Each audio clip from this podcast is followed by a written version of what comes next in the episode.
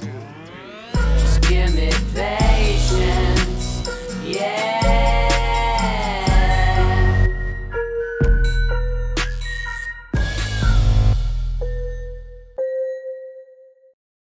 Look, Bumble knows you're exhausted by dating.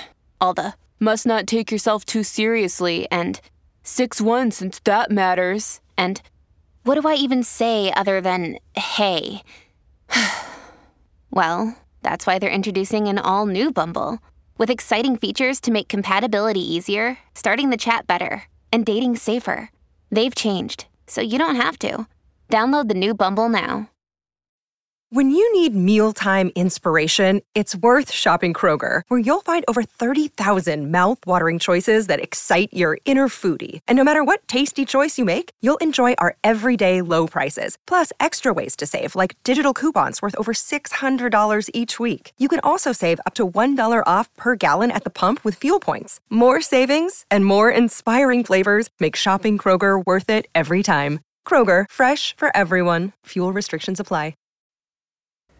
Hey Z-Pack, it's your boy ZDoggMD. What's up? I'm live and direct from the backyard here in the Bay Area where we had been without power since Saturday. Uh, as part of a planned shutoff from Pacific Gas and Electric in order to deal with a wind event, which was apparently a once in a decade wind event, which didn't seem like a once in a decade wind event from this end. But what do I know? I'm not a meteorologist, I'm just a doctor. And they turned off the power to something like 2 million customers in California to prevent wildfires. Uh, and as you might be able to see even behind me here, here's the bay.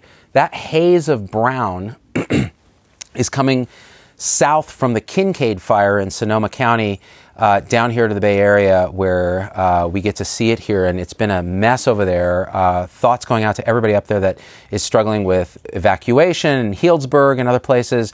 Um, a lot of people are coming down here and staying. And uh, in the process of this, PG&E had shut off, in a planned shut off, again, power to about 2 million customers. Now, it's not so for people like us who have a house, we were affected by the shutoff. The power just came on at 11 a.m. this morning. We can deal with it, right? We charge our phones in advance. We have flashlights. We keep the refrigerator closed. We have no hot water because we have an electric hot water thing, and we have no heat, and we have that's fine. We can deal with it. The kids' school was canceled. We can deal with that. Um, you can go drive somewhere to Starbucks and charge up your stuff and get hot coffee and those kind of things first world problems, right? But what happens to hospitals? What happens to nursing homes? What happens to people who are medically fragile who are living at home with things like oxygen concentrators, ventilators, CPAP, BiPAP, these kind of things that require electricity and power in order to function, and people are dependent on to stay alive. So, as you might imagine, the hospitals had been warned about this, but that doesn't make it any easier. It is a regulation in order to get Medicare money and it, JCAHO and all these other things to pass that you have generators uh, for backup in hospitals and nursing homes. That's fine. But what about the patients again at home? And what about what happens when the power does go off in a hospital? So, are you going to take elective surgeries? No. In fact, you can finish surgeries that you're doing, but um, I don't even think, I think there's regulations that you're not supposed to start new surgeries. So what happens there? Where do you prioritize power? Do you prioritize it to an electronic health record so you can get records because everything's electronic now? Or do you prioritize it to your vaccine refrigerator? Or do you prioritize it to administrative functions so you can call patients and cancel elective procedures? Uh, obviously, you were going to prioritize it to ICU and situations where you need power. And not only that, but don't forget when the power goes off, often it isn't instantaneous that a generator immediately kicks on. A lot of times systems reboot. So you got to make sure, well, okay, are some of these on battery power? When they reboot, can a patient be vulnerable? How's it going to affect um, vulnerable medical equipment in the hospital setting? That's just the hospital setting you have to think about, right? And so I want you people to, you people, I sound like Ross Perot in the 90s. I want you guys to weigh in in the comments when these things happen in California or in Florida, wherever you are where there's a natural disaster. And in our case, we had a good warning for it. What's your process in the hospital? What are things that go wrong? How have you guys handled it? Was it smooth? How do you deal with systems being down? Do you have enough generator power? If you're in a nursing home, it turns out you're required to have generators to run uh, medical equipment and, and so on, and fire protection services, things like that.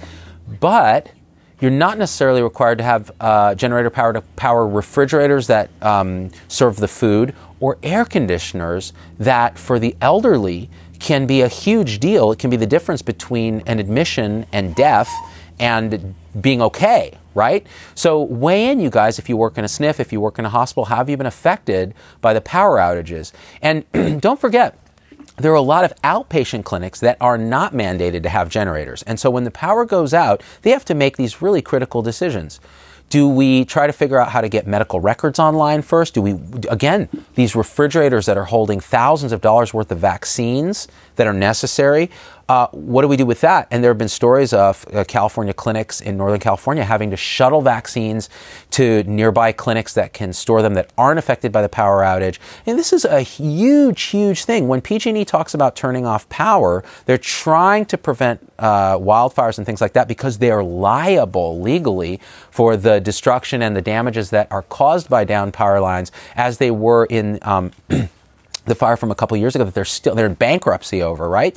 So of course now they're going to turn everything off, but the question is are we missing the point here that more people are potentially going to die because of the power outages than would in uh, wildfires caused by this. This is the sort of harm reduction that we have to think about when we weigh these things. So you have outpatient clinics now that don't have power, and then let's not forget the actual patients at home. So it turns out when you turn off the power, it is like a what what economists call a regressive tax.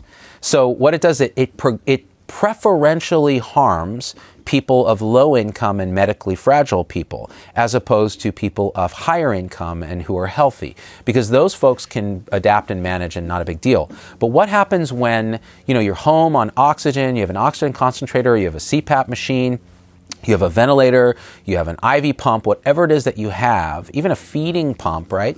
And you no longer have power. You know, and the batteries are depleted and you can't really get around easily. What are you going to do? Now, PG&E has actually had to go out of its way. They have a database of people who get discounts on electricity because they have medical equipment that requires a lot of electricity. And they have to call these folks, even go door to door to try to see if they're okay. Uh, that's PG&E. What's our responsibility as healthcare practitioners knowing these patients, right? What's our capacity as healthcare practitioners where we're already pushed to the limit? Should it be on us to try to take care of these patients and maybe uh, make sure we call them, make sure we show up, make sure we send a health coach or some other staff? It's hard when, of course, maybe we don't have electricity in our clinic and have to shut down elective procedures and um, those sort of things. Now, here's another twist, and I want you guys to tell me if you're actually seeing this. Um, when medically fragile patients have no power, what are they going to do? A lot of them will say, well, I'm just going to go to the ER so I can at least plug in my machine. Now, are we seeing um, a bump in emergency room uh, visits during these power outages. I want to hear from you guys and see what you're what you're experiencing because you can imagine that could then make it very difficult for ERs to manage patient flow for real problems, particularly if something like a wildfire breaks out and you have injuries and casualties from that, or traffic accidents due to the lack of proper uh, functioning streetlights, which we had right here in my town. it's it's it's again, and Florida's been dealing with this forever. In California, you know, someone made a joke. So I was tweeting about being in the dark uh, in California, and they said, "What did socialists use for a light source prior to candles?" And I was like, "What?" And he goes, "Electricity." so, anyways, uh, it, it's really interesting that we're in the fifth largest economy in the world, and yet here we are in the dark, and you can see the smoke behind me. I mean, look at that. So it's a very difficult situation because you have the intersection of things like climate change, uh, wild uh, wild space management, uh, and a bunch of a bunch of things that are now coming to a head, and they're affecting healthcare directly. So let's read some comments. Thank you for the people who are sending stars. so Jason Steen, LVADs are directed to fire stations to charge. So imagine you have a left ventricular assist device. How are you gonna charge that if you have no power? So Jason's saying they're they're going to to fire stations now here's the thing during times like this, the fire stations are all on alert anyways, and it's kind of a big deal. So is staffing an issue? Is availability an issue? You know, I, those are the things I want to know. And sorry it's so dark right now, but. Uh, you know, the sun's going down. I want to be outside when I did this talk. Um, what about those on oxygen compressors at home and vents at home? Right. I mean, uh, th- that's these are the, the questions we need to ask, and a lot of them have been given heads up. But the thing is, what are you going to do? Are you going to have a home generator? Are you going to find a place that you can go? Mobility can be a real problem. It, it's a big deal. So, Alan Shang is weighing in. He says in 2016, the entire state of South Australia went under uh, due to heavy winds. Hospitals went to backup generators, but then we had news of patients in ICU had to uh, had to uh, go to other hospitals. There were news of eggs preserved for IVF that were lost. These were only a few things we heard. There have been resolutions to prevent incidents happening again. The state went dark for a day, possibly longer, with people with power for no for for days. And that's the thing.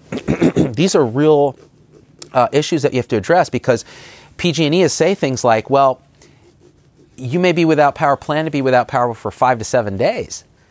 I mean, dude, you know, we just haven't had power since Saturday, and it's like DEFCON 1 over here. And school is canceled, and the kids are going crazy, although they're carving pumpkins, which I'm going to have to show you uh, before we're done.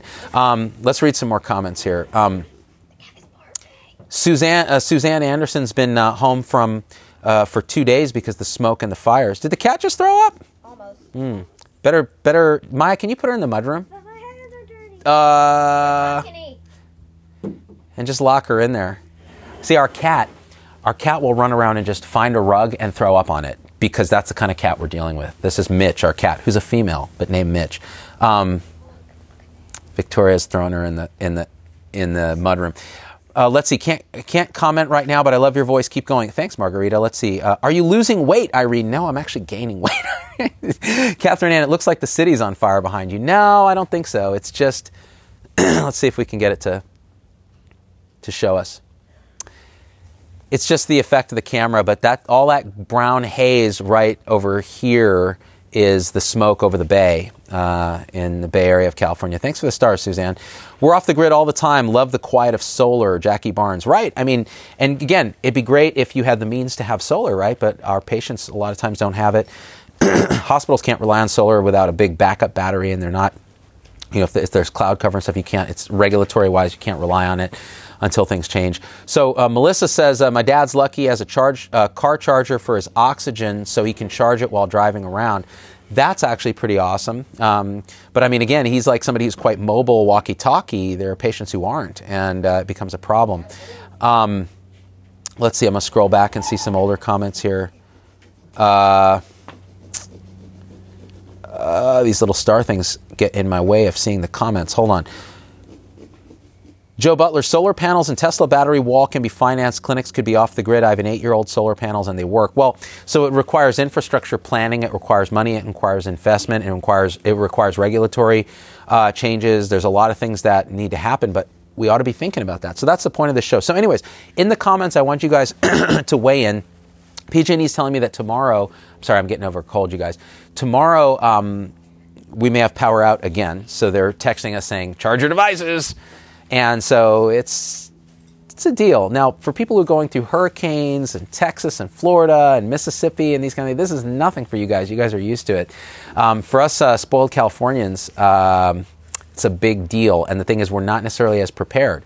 So we need to be, and this is a call to action for that. Also, I want to hear your ideas and your stories about how this has affected you and what you think we can do better or things that you you guys are doing in your group that is, have made it uh, manageable. All right, guys, I love you. Hit share, hit like. If you're not a supporter, think about becoming one. We have these conversations a lot, and it helps support everything we do. And I love you guys. We out. Oh, wait, wait, wait, wait, wait.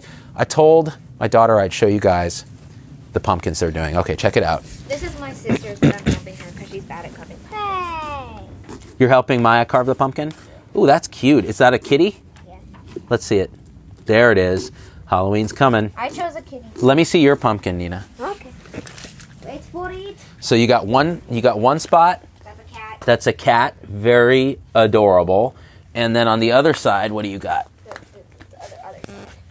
The other side says Yeet. yeet. It's backwards because of my phone. And I can't get it to ah, I can't get it to show. But there it is. Yeet.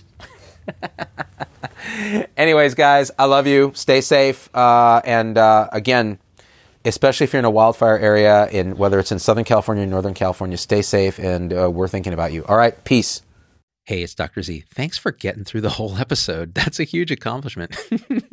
and so at this point, I just got to ask you for a few favors because it just helps us so much if you leave a review on your favorite podcast platform and subscribe. It, it just really helps the algorithms to get this message out to others.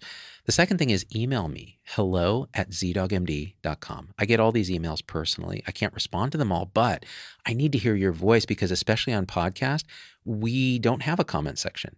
And I want to hear how this episode affected you, what you'd like to hear in the future, what you think we got wrong, what we think we got right, anything, anything, or just say hi. So that's really powerful. And the third thing is, financially, it helps us a lot to support the show in any way you can. And if you go to zdoggmd.com forward slash supporters, you can join our supporter tribe on your favorite platform YouTube, Facebook, Instagram, wherever. What that will get you on those platforms is live shows with me that are exclusive for supporters and access to our Zoom meetings where we talk about awakening realization and we share with each other our own experience. It's a powerful group effect. It's a community, really. And we support and love each other and share, again, through our own experience, how we're waking up. So, and that that ripples out into systems, into transforming healthcare and education and government. So it st- really starts with us. So join us there if you can. Again, zdoggmd.com forward slash supporters. And I'm so grateful to have you with us.